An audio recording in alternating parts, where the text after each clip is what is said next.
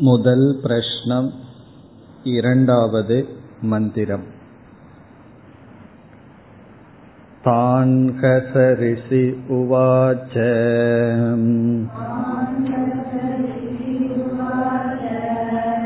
भूय एव तपसा ब्रह्मचर्येण श्रद्धया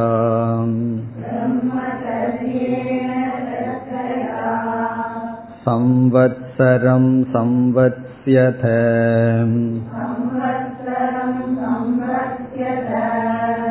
यथा कामं प्रश्नान् पृच्छत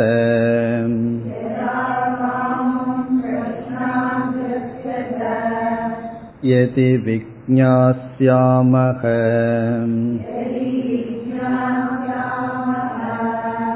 सर्वं कवो वक्ष्याम इति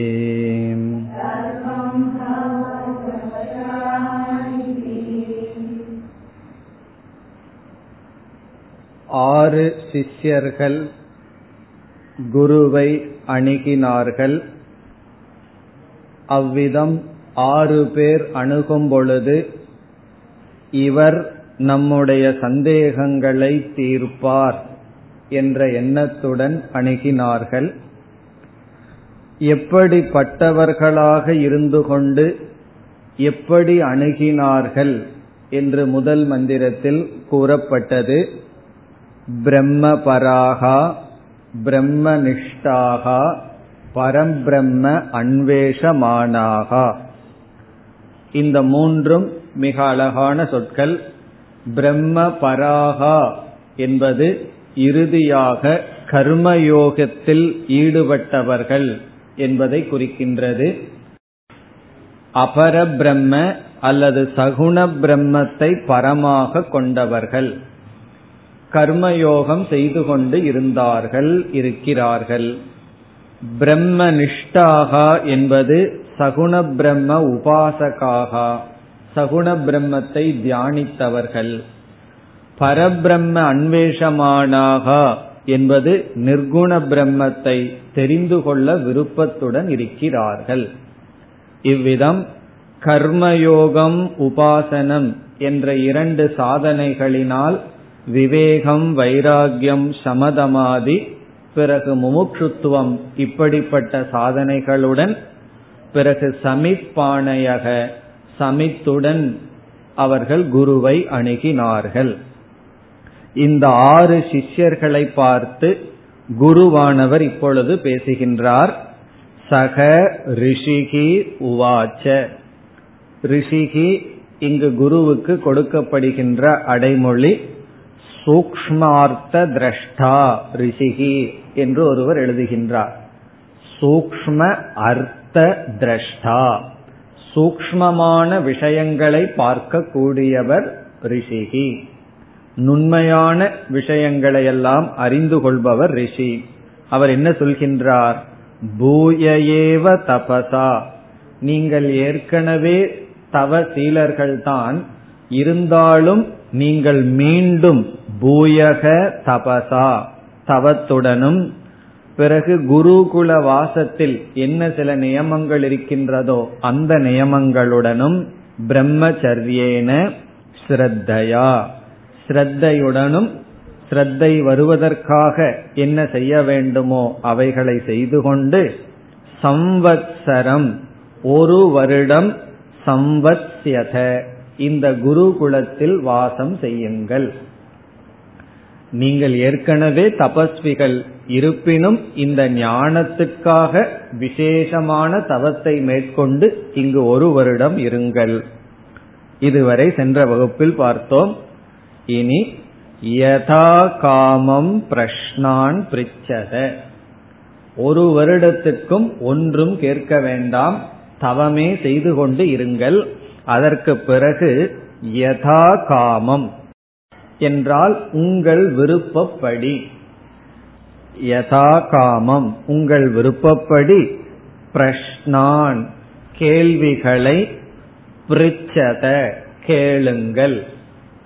உங்கள் விருப்பப்படி நீங்கள் என்ன கேட்க வேண்டுமோ அந்த கேள்விகளை கேளுங்கள். பிறகு குரு சொல்கின்றார் எதி விக்ஞாசியாமக எதி என்றால் ஒரு கால் விக்ஞாசியாமக எனக்கு இந்த கேள்விக்கு பதில் தெரிந்தால். நீங்க கேட்கிற கேள்விக்கு எனக்கு பதில் தெரிந்தால் சர்வம் தெரிந்த அனைத்தையும் வக உங்களுக்கு வக்ஷாமக நான் கூறுகின்றேன். நீங்கள் கேட்கின்ற கேள்விக்கு எனக்கு பதில் தெரிந்தால் நான் உங்களுக்கு கூறுகின்றேன். இங்கெல்லாம் பண்மையில் இருக்கின்றது. எங்களுக்கு தெரிந்தால் நாங்கள் கூறுகின்றோம் என்று ஆனால் இங்கு ஒருமைதான் பொருள். இந்த நான்கிற வார்த்தையே பயன்படுத்த மாட்டார்களாம். ஆகவே விக்ஞாசியாமக எங்களுக்கு தெரிந்தால் எங்களுக்கு நீங்கள் கேட்கின்ற கேள்விக்கு பதில் தெரிந்தால் சர்வம் தெரிந்த அனைத்தையும் வக யுஷ்மபியம் உங்களுக்கு வக்ஷாமக நாங்கள் கூறுகின்றோம்.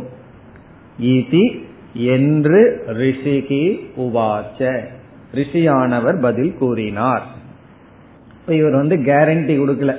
நீங்க கேட்கிற கேள்விக்கெல்லாம் நான் கண்டிப்பா பதில் சொல்லுவேன். எனக்கு எல்லா கேள்விக்கும் பதில் தெரியும் என்று சொல்லவில்லை.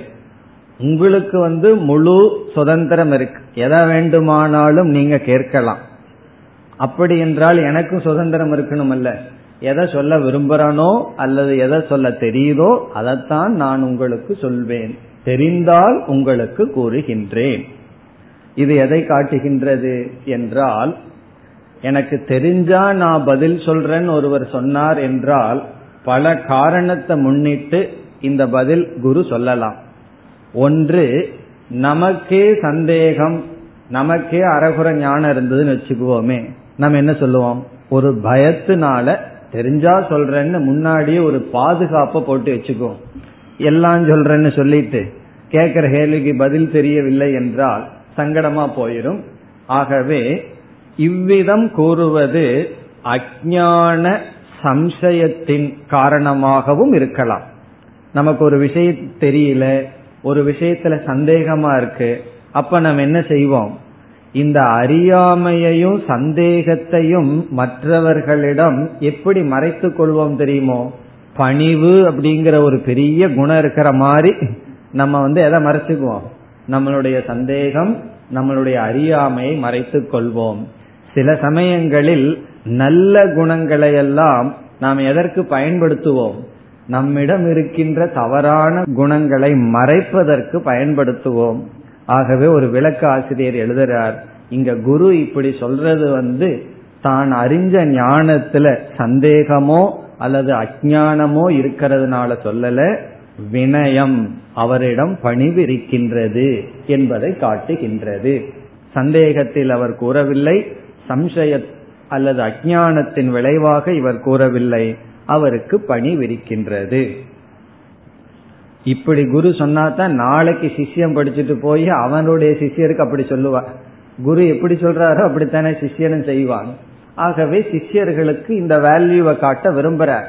உனக்கு எவ்வளவுதான் தெரிஞ்சாலும் தெரிஞ்சா சொல்றேன்னு பணிவாக இருக்க வேண்டும். அது ஒரு கருத்து. சிஷ்யர்களுக்கு வினயம் பணிவு என்பதை போதிக்க குருவானவர் இப்படி சொல்கின்றார்.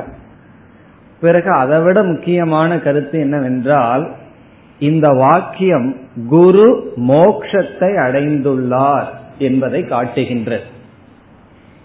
எனக்கு தெரிஞ்சா நான் சொல்றேங்கிறதுல இருந்தே அவருக்கு தெரிஞ்சிருக்குன்னு அர்த்தம். என்ன தெரிஞ்சிருக்கு? தெரிய வேண்டியதை அவர் தெரிந்துள்ளார். பரபிரம்மத்தை அவர் தெரிந்துள்ளார். அவர் சர்வஜக அகம்ன சர்வவித் என்ற அறிவுடன் இருக்கின்றார். காரணம் என்ன என்றால் நாம் சிலதெல்லாம் தெரியாமையே தெரிஞ்சதாக காட்டிக்குவோம். ஞானிகள் வந்து தெரிஞ்சதையும் தெரியாத மாதிரி காட்டிக்கொள்வார்கள். காரணம் என்ன? அவர்கள் அவர்களிடத்தில் முழுமையாக நிலை பெற்று இருக்கின்றார்கள் எனக்கு தெரிஞ்சா நான் சொல்றேன் என்பதிலிருந்து அவர் வந்து பந்தப்படவில்லை. காம்ப்ளெக்ஸ் எல்லாம் அவருக்கு கிடையாது. இந்த ரெண்டு காம்ப்ளெக்ஸ் இருக்கலாம். இன்பீரியர் சுப்பீரியர் எந்த காம்ப்ளெக்ஸும் இல்லாம அவர் ஒரு ஃப்ரீ பர்சன் அவர் வந்து யதார்த்தமா மோக்ஷத்தை அடைந்துள்ளார். ஜீவன் முக்தன் அவர் என்பது இதிலிருந்து நமக்கு கிடைக்கின்றது. அல்லது வினயக பணிவு என்ற குணம் இந்த வார்த்தையிலிருந்து நமக்கு கிடைக்கிறது. இப்ப குருவை நம்ம மறந்துடக்கூடாது. ஒவ்வொரு உபனிஷத்திலையும் யார் குருங்கிறது ஞாபகம் இருக்கணும். கட்டோபனிஷத்துல ஒண்ணுதான் ஞாபகம் இருக்கும். காரணம் என்ன? யம தர்மராஜா யம தர்மராஜான்னு சொல்லி சொல்லி மற்ற உபனிஷத்தை எல்லாம் கேட்டா மறந்துடுவோம். இங்க குரு பிப்பலாத மகரிஷி ஆறு சிஷ்யர்கள் அணுகினார்கள். ஆறு பேரிடமும் இவ்விதம் பதில் சொன்னார். இனி அடுத்த மந்திரத்துக்குள்ள என்ன ஆயிடுது? ஒரு வருஷம் கழிஞ்சாச்சு. இந்த ஆறு பேரும் இவர் சொன்னபடி ஒழுங்கா தவம் செய்து விட்டார்கள். இப்பொழுது ஒரு சிஷ்யன் கேள்வியை கேட்கின்றான். மூன்றாவது மந்திரம். अत कपन्ति कात्यायनः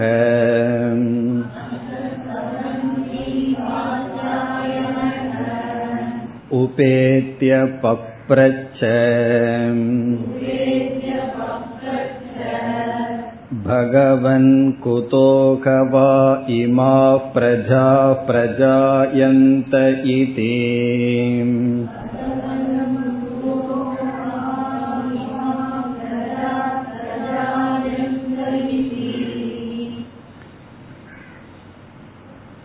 முதல் கேள்வி கடைசியாக அறிமுகப்படுத்தப்பட்ட சிஷ்யன் முதலில் கேட்கின்றான். இந்த சிஷ்யர்கள் வந்து எப்படி அறிமுகப்படுத்தப்பட்டார்களோ அதற்கு விபரீதமாக கேட்கிறார்கள். கடைசி அறிமுகப்படுத்தப்பட்ட சிஷ்யன் இங்கு முதல் கேள்வியை கேட்கின்றான். அத முதல் சொல் அத என்றால் இந்த ஒரு வருடங்களுக்கு பிறகு.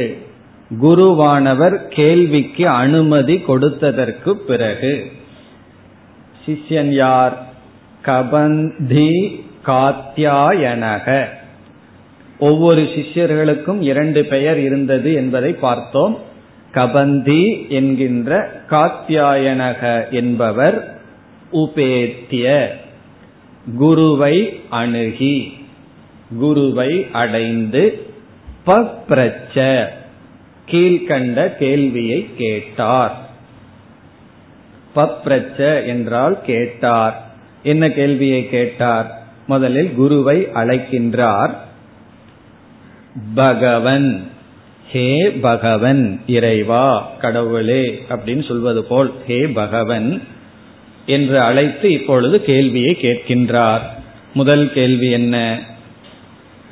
குதக குதக என்றால் எதனிடமிருந்து யாரிடமிருந்து எதிலிருந்து ஹ வை ஹ வை என்பதெல்லாம் அலங்காரத்திற்காக இருக்கின்ற சொற்கள். எதிலிருந்துதான் இமாகா பிரஜாகா இமாகா இந்த பிரஜாகா உயிரினங்கள் பிரஜாகா என்றால் இந்த உயிரினங்கள் பிரஜாயந்தே தோன்றியுள்ளன.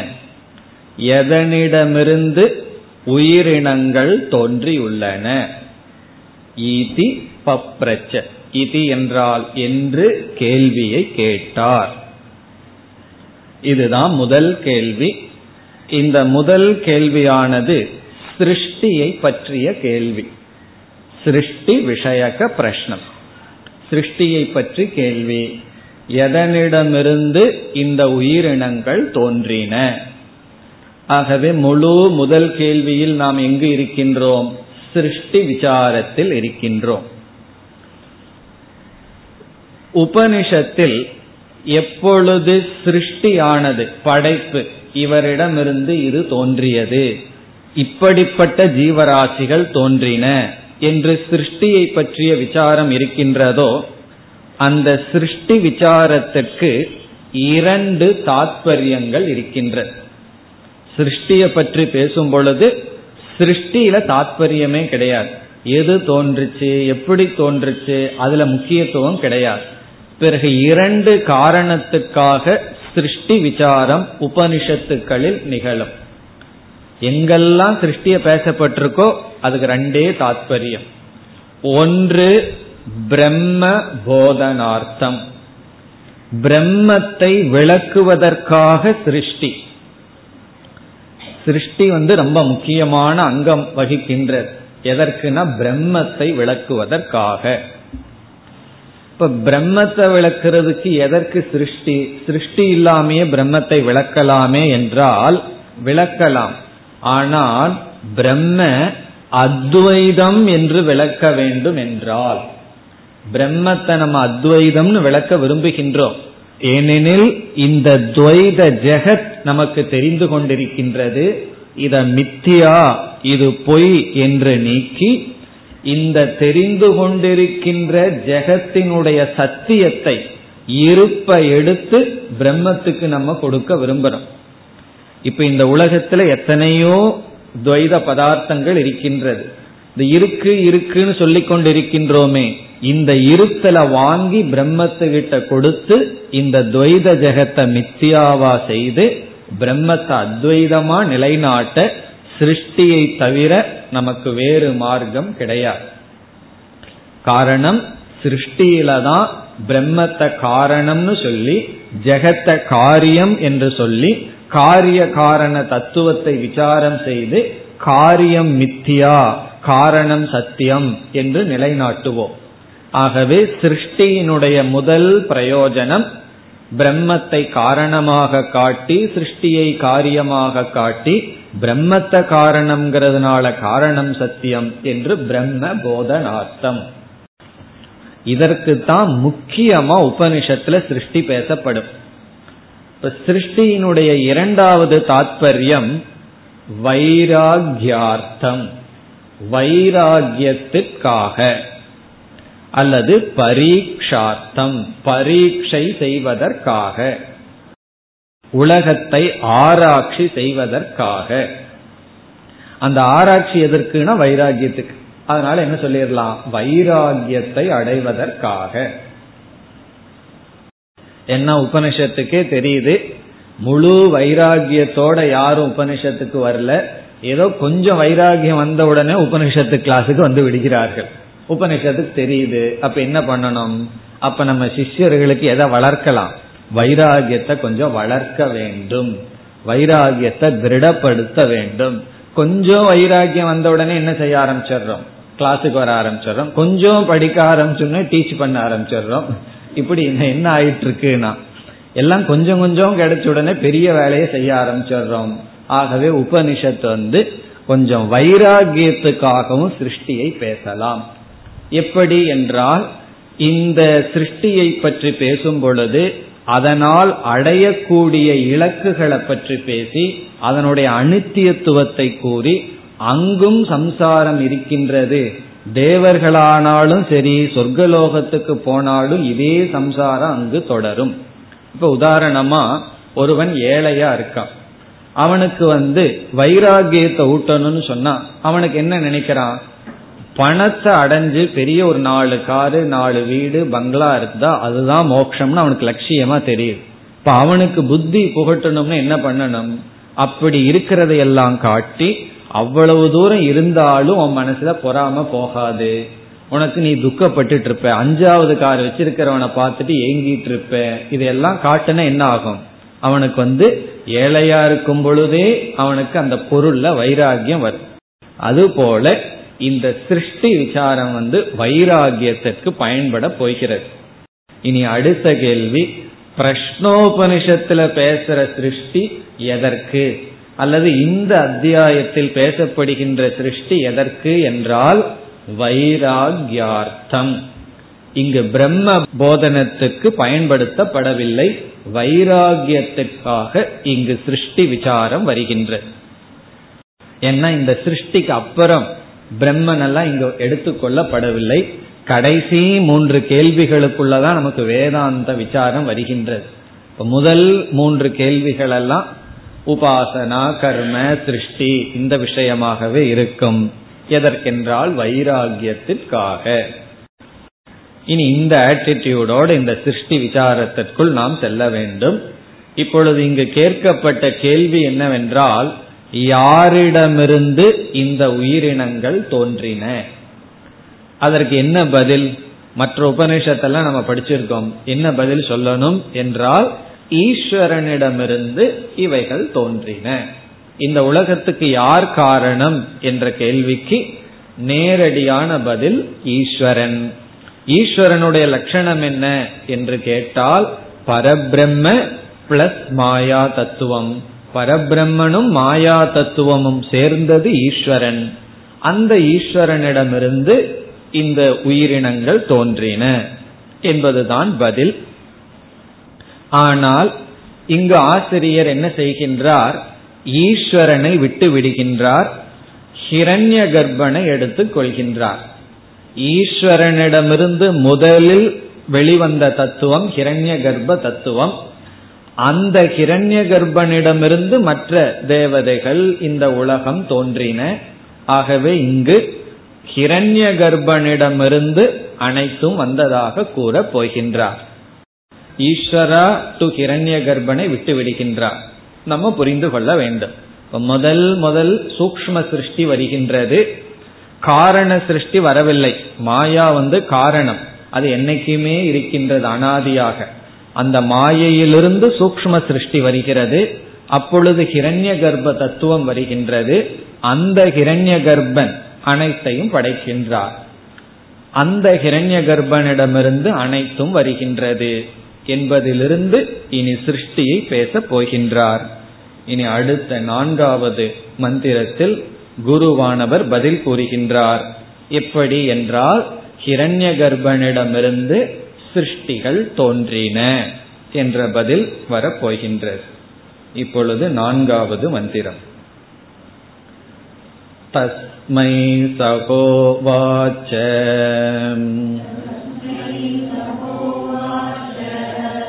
प्रजाकामो वै प्रजापतिः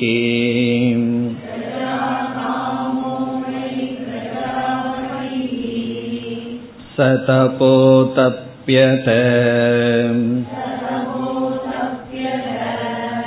स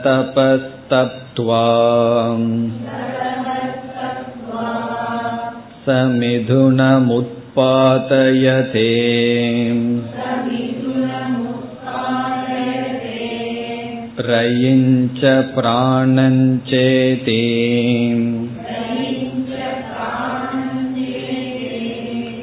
एतौ मे बहुधा। प्रजा करिष्यत इति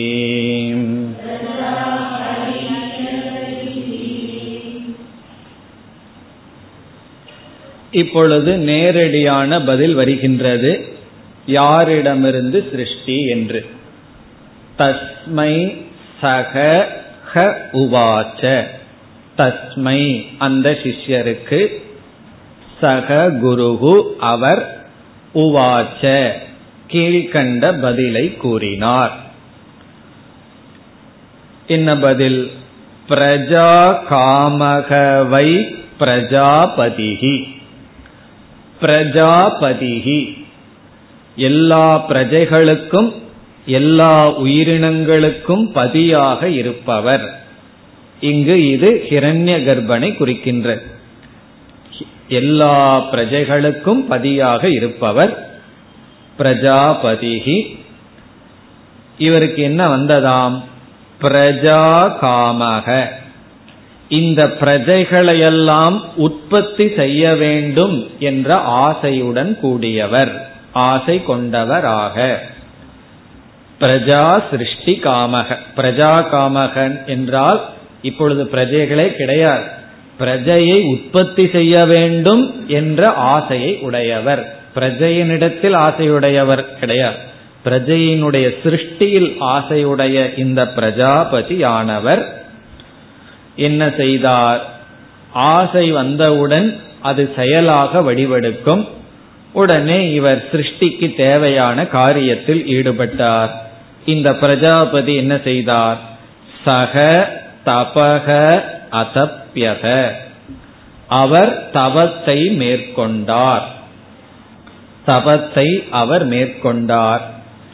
சக தபக தத்துவா அவர் தவத்தை செய்து தவத்தை மேற்கொண்டு தவத்தை செய்தார். மற்ற உபனிஷத்துக்களிலும் இந்த வார்த்தைகளை எல்லாம் நாம் படித்திருக்கின்றோம். தவம் மேற்கொண்டார் தவம் செய்தார் என்பதனுடைய பொருள் அவர் மனதிற்குள் இப்படிப்பட்ட சிருஷ்டியை உற்பத்தி செய்யலாம் என்று நினைத்தார். இங்கு பிரஜாபதியினுடைய தவம் மானச மனதிற்குள் அவர் எண்ணுகின்ற எண்ணம். மனதில் அவர் மேற்கொள்கின்ற திட்டம். அப்படி மனசுல நினைக்கிறது தான் அவருடைய தவம். இப்படிப்பட்ட சிருஷ்டி செய்யலாம் என்று நினைப்பது அவருடைய தபம் களிமண் கையில் இருக்கின்றது. பானையை செய்கின்ற குயவன் பானை செய்வதற்கு முன் ஒரு பெரும் தவம் செய்வான். அது என்ன தவம்? எந்த விதமான எப்படிப்பட்ட பானையை உருவாக்க வேண்டும் என்று மனதில் முதலில் உருவாக்கி விடுவான். அதுதான் இங்கு தவம் என்று சொல்லப்படுகிறது. இந்த இடத்துல தபம் என்றால் எப்படிப்பட்ட சிருஷ்டியை உற்பத்தி செய்யலாம்? எப்படிப்பட்ட லோகம் எப்படிப்பட்ட பிரஜைகள் எப்படிப்பட்ட சரீரங்கள் உருவாக்கலாம்? என்று பிரஜாபதியானவர் மனதில் சிந்தித்தார். ஆலோச்சனம் தபக என்று சொல்லப்படுகிறது. ஆலோச்சனம்னா நினைச்சு பார்க்கிறது. இப்படியெல்லாம் செய்யலாம் என்று நினைத்தாராம். அது தவம். அந்த தவத்தை முடித்தவுடன் அவர் எதை சிருஷ்டி செய்தார்? என்ன உற்பத்தி ஆனது என்று வருகின்றது. உண்மையில் கேள்வியானது இந்த உயிரினங்கள் எப்படி தோன்றின? எதனிடமிருந்து தோன்றின என்பதுதான். ஆனால் இந்த முதல் பகுதியில் ஐந்து சிருஷ்டி வர இருக்கின்ற அஞ்சு தத்துவம் தோன்றின என்று சொல்ல போகின்றார். கேட்டதென்னமோ பிரஜா மட்டும்தான். உயிரினங்கள் எப்படி தோன்றின என்பது மட்டும்தான். இருந்தாலும் ஐந்து சிருஷ்டிகள் இங்கு பேசப்படுகிறது. இப்பொழுது அவைகள் என்ன என்ன என்று பார்க்கலாம். முதலில் பேசப்பட இருக்கின்ற சிருஷ்டி மிதுன சிருஷ்டி. மிதுன சிருஷ்டி. அது ஃபர்ஸ்ட்ல வரப்போகின்றது அதெல்லாம் என்னென்னு பிறகு பார்ப்போம். மிதுன சிருஷ்டி. இரண்டாவது லோக சிருஷ்டி. லோகம் உலகம். ஜீவனெல்லாம் வர்றதுக்கு முன்னாடி முதல்ல இடம் இருக்கணும். ஆகவே லோக சிருஷ்டி. மூன்றாவது கால சிருஷ்டி. கால தத்துவம் தோன்றுகிறது. பிறகு நான்காவது அன்ன சிருஷ்டி உணவு. உணவு இருந்தா தானே ஜீவன் வர முடியும். வந்தாலும் அவன் ஒரு நாளாவது உயிரோடு வாழ முடியும். ஆகவே அன்ன சிருஷ்டி. ஐந்தாவது பிரஜா சிருஷ்டி உயிரினங்களினுடைய தோற்றம். பிரஜா சிருஷ்டி அஞ்சு சிருஷ்டி வர இருக்கின்றது. மிதுன சிருஷ்டி லோக சிருஷ்டி கால சிருஷ்டி அன்ன சிருஷ்டி பிரஜா சிருஷ்டி இந்த அஞ்சு சிருஷ்டியையும் இந்த முதல் அத்தியாயத்தில் நாம் பார்த்து பிறகு இந்த லோகங்கள் எல்லாம் மார்க்கங்கள் லோகம் இவைகளை எல்லாம் பார்த்து அதனுடைய பலன் என்ன என்றெல்லாம் பார்க்க போகின்றோம். இதிலிருந்து நமக்கு சில பண்புகளை சொல்ல போறார். இந்த பூமியிலேயே சுகம் வேணும்னா புண்ணியம் வேணும் சில பண்புகள் இருக்கணும்னு சொல்லுவார். பிறகு இந்த லோகத்தில் அடையப்படுகின்ற அனைத்தும் அனித்யம் அனாத்மா என்று சொல்லி வைராகியத்தை ஊட்டப் போகின்றார். இதில் முதலில் மிதுன சிருஷ்டியானது அறிமுகப்படுத்தப்படுகிறது. பிரஜா சிருஷ்டி இறுதியாகத்தான் வரும். கேட்ட கேள்விக்கு நேரடியான பதில் கடைசியில வரும். மிதுன சிருஷ்டியை அறிமுகப்படுத்துகின்றார். மிதுன சிருஷ்டி என்றால் என்ன என்பதை ஆசிரியரை விளக்கப் போகின்றார். அதுதான் இப்பொழுது வருகின்றது மந்திரத்திற்குள் சென்றால் சக மிதுனம் உத்பாதயதே சக பிரஜாபதிகி அவர் மிதுனத்தை தோற்றி வைத்தார். மிதுனம் என்றால் இரண்டு என்று பொருள். ஜெகத் துவந்துவாத்மகம் இருமை. இருமையானது இந்த உலகம். சுகம் துக்கம் மானம் அபமானம் குளிர் வெப்பம். இப்படிப்பட்ட இந்த இருமை இருக்கின்றதல்லவா? அதுதான் மிதுனம் பேர் என்று சொல்லப்படுகிறது. நம்ம கடையில போய் செப்பலோ ஷூவோ வாங்கினா என்ன செய்யறான்? ஒன்று கொடுக்கறது இல்லையே. ரெண்டு தானே கொடுப்பேன். எனக்கு ஒன்று தான் வேணும்னு யாரும் கேட்கறது இல்லை அவனும் அவன் ஒன்று வைக்கிறது இல்லை ரெண்டு பேர் கொடுக்கறான் இல்லையா? அதே போல மிதுனம் என்றால் என்றுமே சேர்ந்து வருகின்ற ரெண்டு தத்துவம். இந்த ட்ரெயின்ல இருக்கிற ரெண்டு ட்ராக்கு போல ஒன்னு தனியா இனி ஒன்னு தனியா போகாது. ரெண்டுமே சேர்ந்து இருப்பது மிதுனம். இரண்டு மிதுனம்னு சொன்னா அங்கொன்னு இருக்கு இங்கொன்னு இருக்குன்னு பொருள் அல்ல. ரெண்டு என்னைக்கு பிரிய முடியாம சேர்ந்து இருக்கோ அதுதான் மிதுனம்.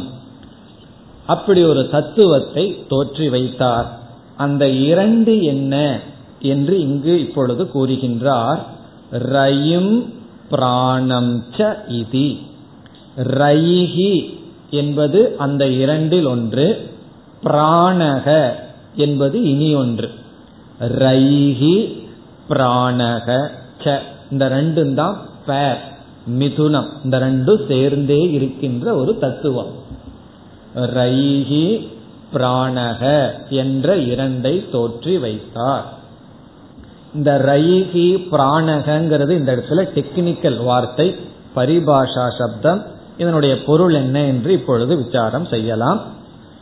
இவ்விதம் ரயிகி பிராணக என்ற மிதுனத்தை முதலில் தோற்றி வைச்சாராம் பிறகு என்ன செய்தாராம்?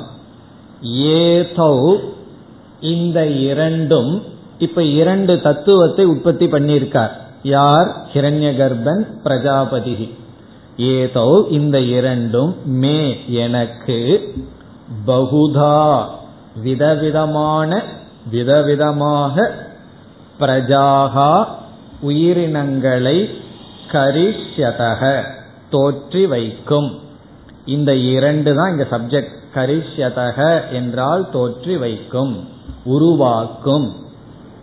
இந்த இரண்டும் விதவிதமான பிரஜைகளை எனக்கு உருவாக்கி கொடுக்கும் என்ற எண்ணத்தில் இந்த இரண்டையும் படைத்தார்.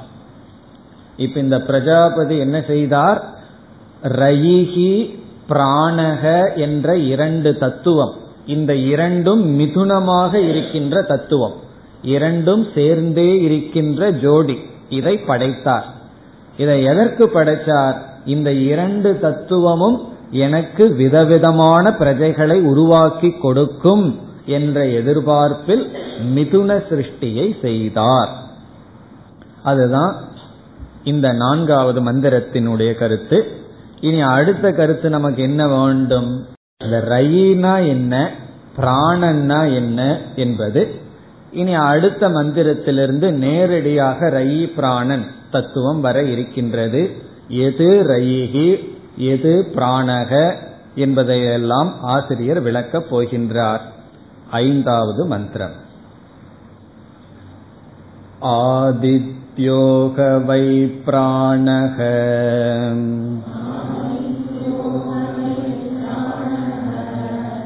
रयिरेव चन्द्रमा रयिर्वा एतत् सर्वम्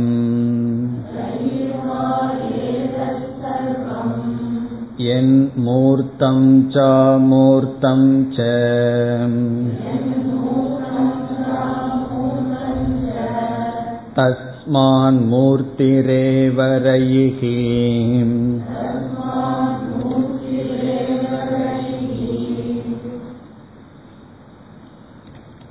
இந்த மந்திரத்தில் ரயி பிராண தத்துவ விளக்கம் எது ரயிகி எது பிராணன் என்ற மிதுனத்தினுடைய விளக்கம் வருகின்றது இதோடு லோக சிருஷ்டியையும் நாம் இங்கு புரிந்து கொள்ள வேண்டும்.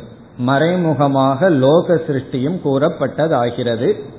ஆகவே இந்த மந்திரத்துக்கு ரெண்டு கருத்து சாரமாக இருக்கின்றது. ஒன்று லோக சிருஷ்டி இந்த உலகம் தோன்றியுள்ளது. இரண்டாவது ரயி பிராண தத்துவம்.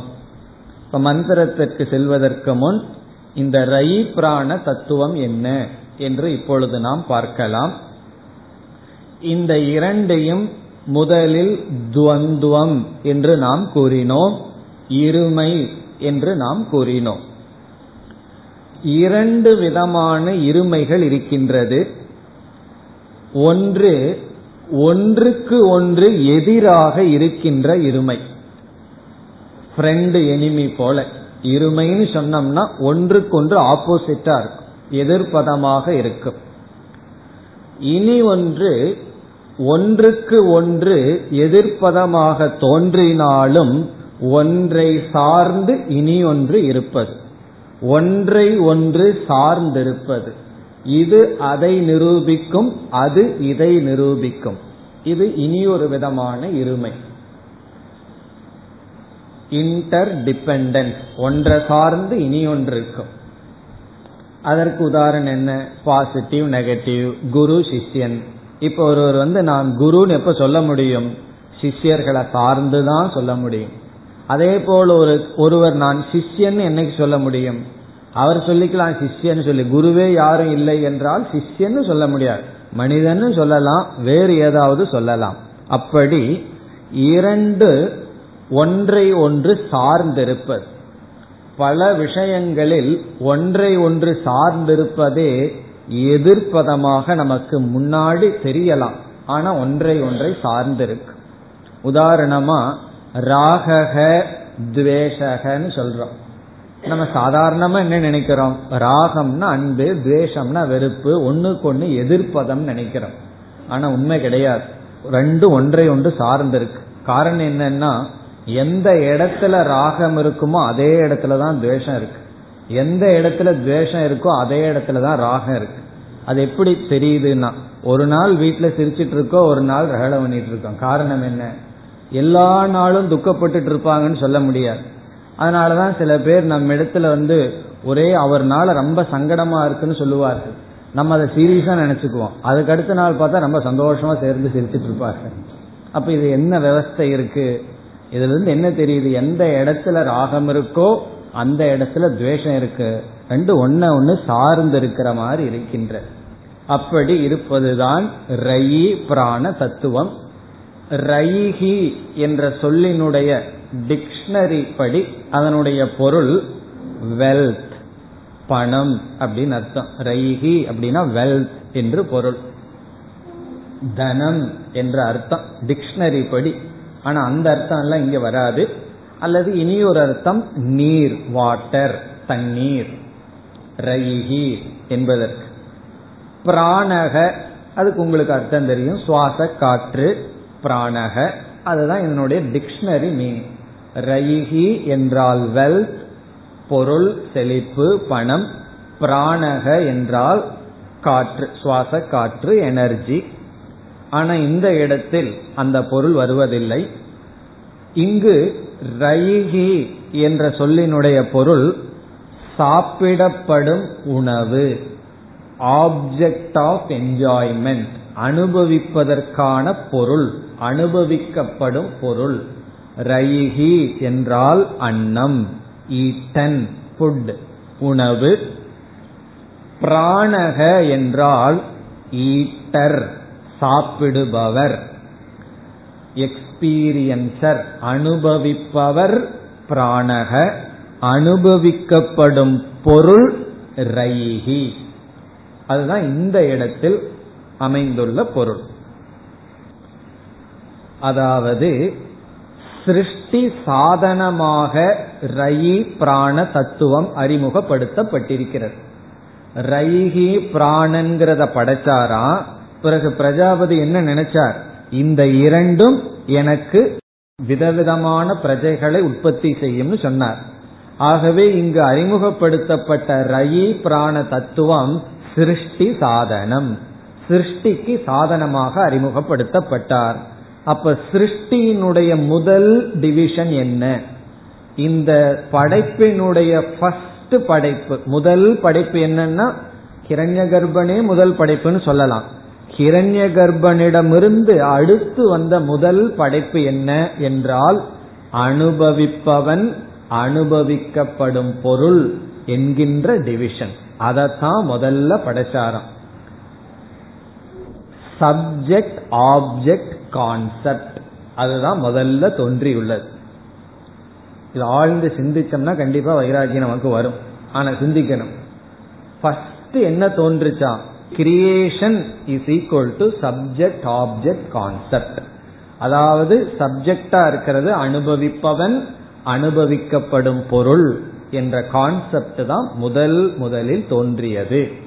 இங்கு பிராணக என்பது அனுபவிப்பவன் என்ற தத்துவத்தையும் ரைஹி என்பது அனுபவிக்கப்படும் பொருள் என்ற தத்துவத்தையும் குறிக்கின்றது இனி இந்த ரயிகி பிராணக என்ற தத்துவம் யாரிடமிருந்து தோன்றியது? ஹிரண்ய கர்ப்பனிடமிருந்து தோன்றியது. இந்த ரெண்டுக்குமே உபாதான காரணம் யார்? ஹிரண்ய கர்ப்பன் இப்ப ஹிரண்ய கர்ப்பனிடமிருந்து ரயி பிராண தத்துவம் தோன்றியது. பிரஜாபதியிடமிருந்து வந்ததுதான் ரயிகின் ஒரு தத்துவம் பிராணன் ஒரு தத்துவம். இப்ப சிருஷ்டி வந்தவுடன் ரை வேறு பிராணன் வேறு. ஆனால் இதனுடைய மூல காரணத்தை பார்க்கும் பொழுது இந்த ரெண்டு பேர்த்துக்கும் காரணமா இருக்கிறது யார்? ஒரே ஒரு ஹிரண்ய கர்ப்பன். அந்த அடிப்படையில் பார்த்தால் ரயி பிராணன் இந்த இரண்டும் ஏகம் ஒன்றுதான். ஆகவே இப்பொழுது நம்ம எப்படி அப்ரோச் பண்றோம்?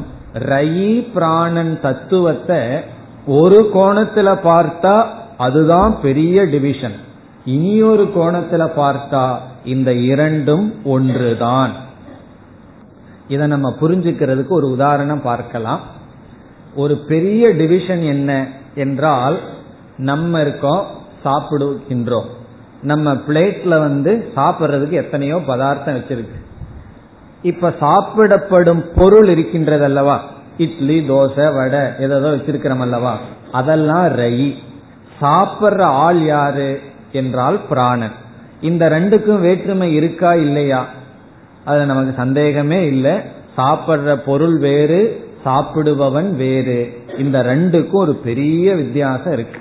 எல்லாம் எதற்காகனா நம்ம உழைக்கிறது எல்லாம் பண்றது எதற்காகனா விதவிதமா பிளேட்ல வச்சு சாப்பிட்றதுக்காகன்னு சிலர் நினைத்து கொண்டு இருக்கிறார். அப்படி சாப்பிட்றதுக்காகவே அப்போ அவ்வளவு ஒரு டிவிஷனை மெயின்டைன் பண்றோம். பிளேட்ல இருக்கிற பதார்த்தம் வேறு அதை சாப்பிட்ற ஆள் வேறு. ஆனால் இந்த பிளேட்ல இருக்கிற பதார்த்தம் பஞ்சபூதம். சாப்பிட்ற சரீரம் எதுனா அதுவும் பஞ்சபூதம். இப்ப பஞ்சபூதம்ங்கிற அடிப்படையில ஒருவர் பார்த்தாருன்னு சொன்னா கற்பனை பண்ணுவோம் யாரோ நமக்கு மேல இருந்துட்டு பஞ்சபூதம்ங்கிற நோக்கில பாக்கிறார் அப்போ அவருக்கு சாப்பிடுபவன் சாப்பிடப்படும் பொருள்ங்கிற வித்தியாசத்தோட பார்ப்பாரா? இந்த ரெண்டையும் ஒன்னா பார்ப்பார். சாப்பிட்ற ஆளும் ஒண்ணுதான் சாப்பிட்ற இட்லி தோசையும் ஒண்ணுதான். எப்பொழுது? பஞ்சபூதம்ங்கிற ஒரு கோணத்துல பார்த்தால். இப்போ ஒருவருக்கு ஒரு கண்ணு வந்திருக்கு. அது பஞ்சபூதத்தை தான் பார்க்கும். நாம ரூபத்தை மற்றதை பார்க்காதுன்னு சொன்னா இந்த இடத்துல இந்த பெரிய டிவிஷன் என்ன ஆகுது? ரயி பிராணங்கிற தத்துவம் என்னாகி விடுகிறது? ஒன்றாகி விடுகின்றது. அதுவும் பஞ்சபூதம்தான் சாப்பிட்ற ஆளும் பஞ்சபூதம் தான் அப்ப என்ன நடந்துட்டு இருக்குன்னா ஒரு பூதம் இனி ஒரு பூதத்தை சாப்பிட்டு இருக்கு மாற்றங்கள் தான் நடந்துட்டு இருக்கு அதனாலதான் எவ்வளவோ ஒரு ஹோட்டல்ல வந்து ஒரு நூறு கிலோ இருநூறு கிலோக்கு இட்லி எல்லாம் பண்ணி வச்சிருந்தான்னா என்ன ஆகுது? அப்படியே பிச்சு பிச்சு அஞ்சு கிலோ ஆறு கிலோன்னு நம்ம எல்லாம் வந்து எடுத்துட்டு போயிடுறோம். இப்ப எந்த மாற்றம் நடந்திருக்குன்னா பூதங்களினுடைய மாற்றம் தான் வந்துள்ளது. பூதத்தின் அடிப்படையில் பார்த்தால். அப்படி ஹிரண்ய கர்ப்பனுடைய அடிப்படையில பார்த்தா எது ரயி அதுவே பிராணன். எது பிராணன் அதுவே ரயிகி. ரெண்டு ஒன்றுதான். ஆனா ஹிரண்ய கர்ப்பனிடமிருந்து விலகி பார்த்தால் பெரிய ஒரு வேறுபாடு வந்துவிட்டது. ஒன்று அனுபவிப்பவன் இனி ஒன்று அனுபவிக்கப்படுவது. அப்போ சிருஷ்டி என்றால் என்ன? வாட் இஸ் கிரியேஷன் என்ற ஒரு கேள்வி வரும் பொழுது இந்த பஞ்சபூதம் மட்டும் படைக்கப்பட்டுட்டா அது ஒரு கிரியேஷனே அல்ல. பிறகு படைப்பு விவகாரம் சம்சாரம் என்பது என்னவென்றால் விஷய விஷயி. ஒன்னு ஆப்ஜெக்ட் இனி ஒன்னு அதை அனுபவிப்பவன். நம்ம விஷயி அனுபவிப்பவனா இருக்கிறதும் ஒன்னு விஷயமாக இருக்கிறது தான் சிருஷ்டி பிறகு சாஸ்திரம் சொல்லுது சிருஷ்டி இஸ் ஈக்குவல் டு சம்சாரக. சிருஷ்டியே சம்சாரம்னு சொல்லப்படுகிறது. சிருஷ்டிக்குள்ள சம்சாரம் கிடையாது. சில பேர் சொல்லுவாங்க அகங்காரத்தில் சம்சாரம் இருக்கிறது. சாஸ்திரம் மாத்துது அகங்காரத்தினிடத்தில் சம்சாரம் அல்ல அகங்காரமே சம்சாரம். இதை கேட்டுட்டு ஒருவர் என்கிட்ட சொன்னார் என்னுடைய மாமியாரிடத்தில் சம்சாரம் இல்லை. பின் என்ன மாமியாரே சம்சாரம். அப்ப என்னன்னா நீயே சம்சாரம். இனியொருவர் இடத்துல சம்சாரம் கிடையாது. அந்த கான்செப்டே சம்சாரம் தான் எனக்குன்னு ஒண்ணு வேறுபட்டு இருந்தால் அதுவே சம்சாரம். ஆகவே இங்க என்ன சொல்லப்படுகிறது? இங்க என்ன ஞானத்தை உபனிஷத் கொடுக்குது? ரயி பிராண தத்துவத்தில் எப்பொழுது சப்ஜெக்ட் ஆப்ஜெக்ட் கான்செப்ட் வருகின்றதோ நீ வேறு அனுபவிப்பவன் இது அனுபவிக்கப்படுவது என்ற அந்நத்துவ புத்திகி. எத்தனை நாண்யத் பசியதி சபூமான் உபனிஷத்துல சொல்லும். எப்பொழுது வேற்றுமையற்று நீ பார்க்கின்றாயோ அது ஆனந்தம். எத்தனை அந்நத் பசியதி அந்நத் சுருணோதி தத் அல்பம். அப்ப சிருஷ்டி என்பது என்ன? அந்நத்துவ புத்திகி. வேற்றுமையுடன் பார்க்கின்ற புத்தி தான் சிருஷ்டி. இங்கே முதல் வேற்றுமை என்ன வருகிறது? என்றால் நான் அனுபவிப்பவன் இது அனுபவிக்கப்படுவது. அகம் திருக் ஏதத் திருஷ்யம். இது பார்க்கப்படுவது நான் பார்ப்பவன். நான் கேட்பவன் இது கேட்கப்படுவது. இதுதான் சிருஷ்டியினுடைய மூல காரணம். அதுதான் இங்கு சொல்லப்படுகிறது. பிறகு இங்கேயே ஒரு விவேகம் கொடுக்கப்படுகிறது. இந்த சிருஷ்டியினுடைய காரணத்துல நின்னு பார்த்தேனா உனக்கு பேதம் இல்லை அந்த காரணத்தை மறந்துட்டு சிருஷ்டிக்குள்ள வந்தால் இந்த ரயி பிராணன் என்கின்ற தத்துவம் உருவாகின்றது. இப்பொழுது ரயி என்றால் அனுபவிக்கப்படுவது பிராணக என்றால் அனுபவிப்பவன் இந்த இரண்டு டிவிஷன்லிருந்து சிருஷ்டி தோன்றியுள்ளது. இதற்கு மூல காரணம் ஹிரண்ய கர்ப்பன் இப்ப இவ்வளவு தூரம் நம்ம பார்த்தோம். இப்ப இனி இதற்கு இனியொரு உதாரணமும் சொல்லலாம். தண்ணீர் இருக்கின்றது அது ஐஸா மாறுக்கிறது ஒன்று. ஸ்ட்ரீமா இனியொரு ஃபார்ம்ல இருக்கு. இருக்கிறது என்னன்னா தண்ணீர்னு பார்த்தோம்னா ஐஸ் கட்டி ஸ்ட்ரீம் நீராவி. ஆனால் இந்த ரெண்டுக்கும் பெரிய பேதம் இருக்கு. ஆனால் இதனுடைய காரணத்திற்குள் சென்று விட்டால் இந்த இருமை இழக்கப்படுகின்றது. இப்ப காரணத்தில் இருக்கும் போது இருமை இழக்கப்படுகிறது. காரியம் என்று வரும்பொழுதே இருமை என்ற தத்துவம் தோன்றுகிறது. இப்ப வாட் இஸ் சிருஷ்டினா துவந்துவம் தான் சிருஷ்டி அந்த இருமைங்கிற புத்தி தான் சிருஷ்டி அதுதான் சம்சார ஹேது. அதுதான் சம்சாரம். அது இங்கு சொல்லப்பட்டுள்ளது. இனி நம்ம என்ன பார்த்தோம்? ஹிரண்ய கர்ப்பன் காரணம். அந்த காரணத்திடமிருந்து பிராணன் ஒரு தத்துவம் ரயி என்ற ஒரு தத்துவம். இந்த பிராணன் ரயிவ ரெண்டு விதத்துல பார்க்கலாம்.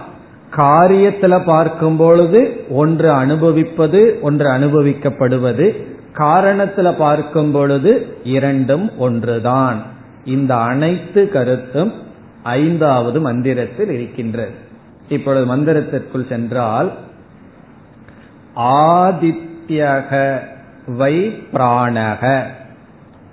பிராணக என்பது ஆதித்யன். ஆதித்யக என்றால் இங்கு சூரிய தத்துவம். சூரியன் பிராணக எனர்ஜி ஆதித்யக ரைஹி ஏவ சந்திரமா. ரைஹி என்பது சந்திரன். காரணம் என்ன என்றால் பிராணன் என்கின்ற சூரியனிடமிருந்து சந்திரன் என்ன செய்கின்றது? உணவை உட்கொள்கின்றது. அந்த சக்தியை வாங்கிக் கொள்கின்றது. இப்ப சந்திரனுக்கு சுயம் பிரகாசம் கிடையாது. அது எதை சார்ந்திருக்கின்றது? பிராணனை சார்ந்து இருக்கின்றது சூரியனை சார்ந்து இருக்கின்றது. இப்போ உபனிஷத் வந்து ஏதோ ஒரு ரெண்டு தத்துவத்தை எடுத்துட்டு இது ரயி இது பிராணன்னு சொல்லலாம். அதுல ஒரு தத்துவம் சக்தி எனர்ஜி இனியொரு தத்துவம் அனுபவிக்கப்படுவது. எதை வேண்டுமானாலும் சொல்லியிருக்கலாம். நம்ம சொன்ன உதாரணத்தை எடுத்துக்கலாம். ஒருவன் சாப்பிடுவான் அவன் பிராணன். சாப்பிடப்படும் உணவு ரயின்னு சொல்லி இருக்கலாம் ஆனால் உபனிஷத் ஆதித்யக சந்திரக இதை உதாகரணமாக எடுத்துக் கொள்கிறது. இந்த இடத்துல ஆதித்யன் என்பது பிராண தத்துவத்தை விளக்க வந்த எக்ஸாம்பிள் ஆதித்யன் மட்டுமல்ல யாரெல்லாம் அனுபவிக்கிறார்களோ அந்த சப்ஜெக்டா யார் இருக்காங்களோ அந்த கான்செப்ட் பிராணக. ஆப்ஜெக்டா அனுபவிக்கப்படுவது கொடுக்கப்படுவது அது யார் இருக்கிறார்களோ அது ரயிகி. இப்ப பணத்தை கொடுக்கிறவன பிராணன் சொல்லலாம். பணத்தை வாங்குறவன் ரயிகின்னு சொல்லலாம். சாப்பிடுபவன் பிராணன். உணவு ரயிகி. அதற்கு உதாகரணமாக உபனிஷத் எடுத்துக்கொண்டது ஆதித்யக சந்திரமா? அது மட்டுமல்ல இனிமேல் இந்த சிருஷ்டி முழுவதும் காலத்தை பிரிச்சு கிருஷ்ணபக்ஷம் சுக்லபக்ஷம் இப்படி எல்லாம் பிரிச்சு அதுல எது ரயி எது பிராணன்னு பேராவே போக போகின்றது.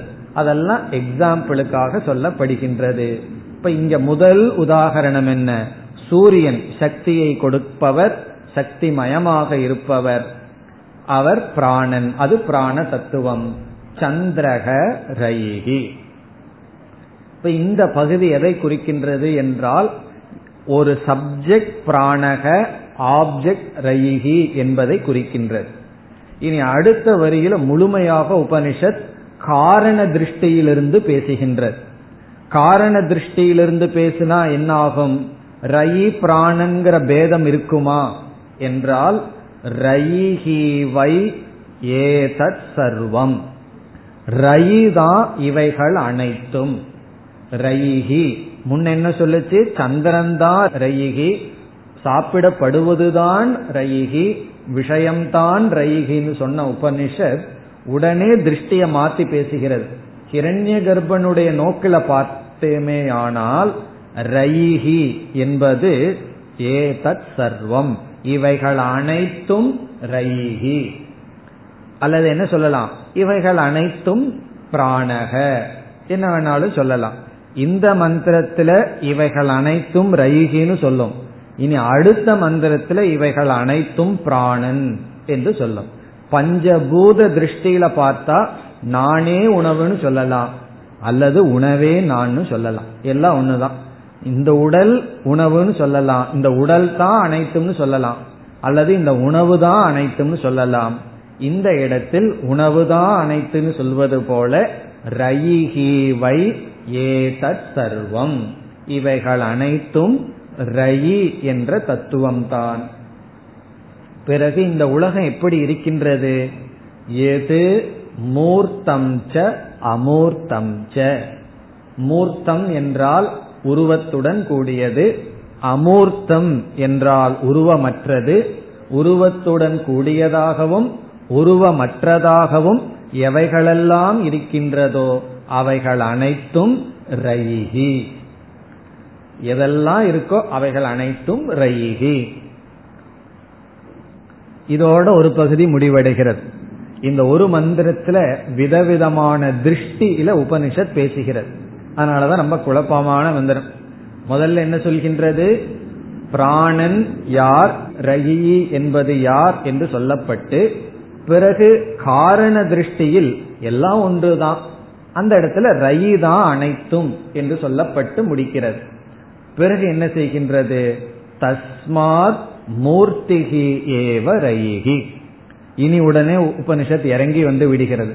காரிய திருஷ்டியில் பார்த்தால் மூர்த்திகி ரயிகி.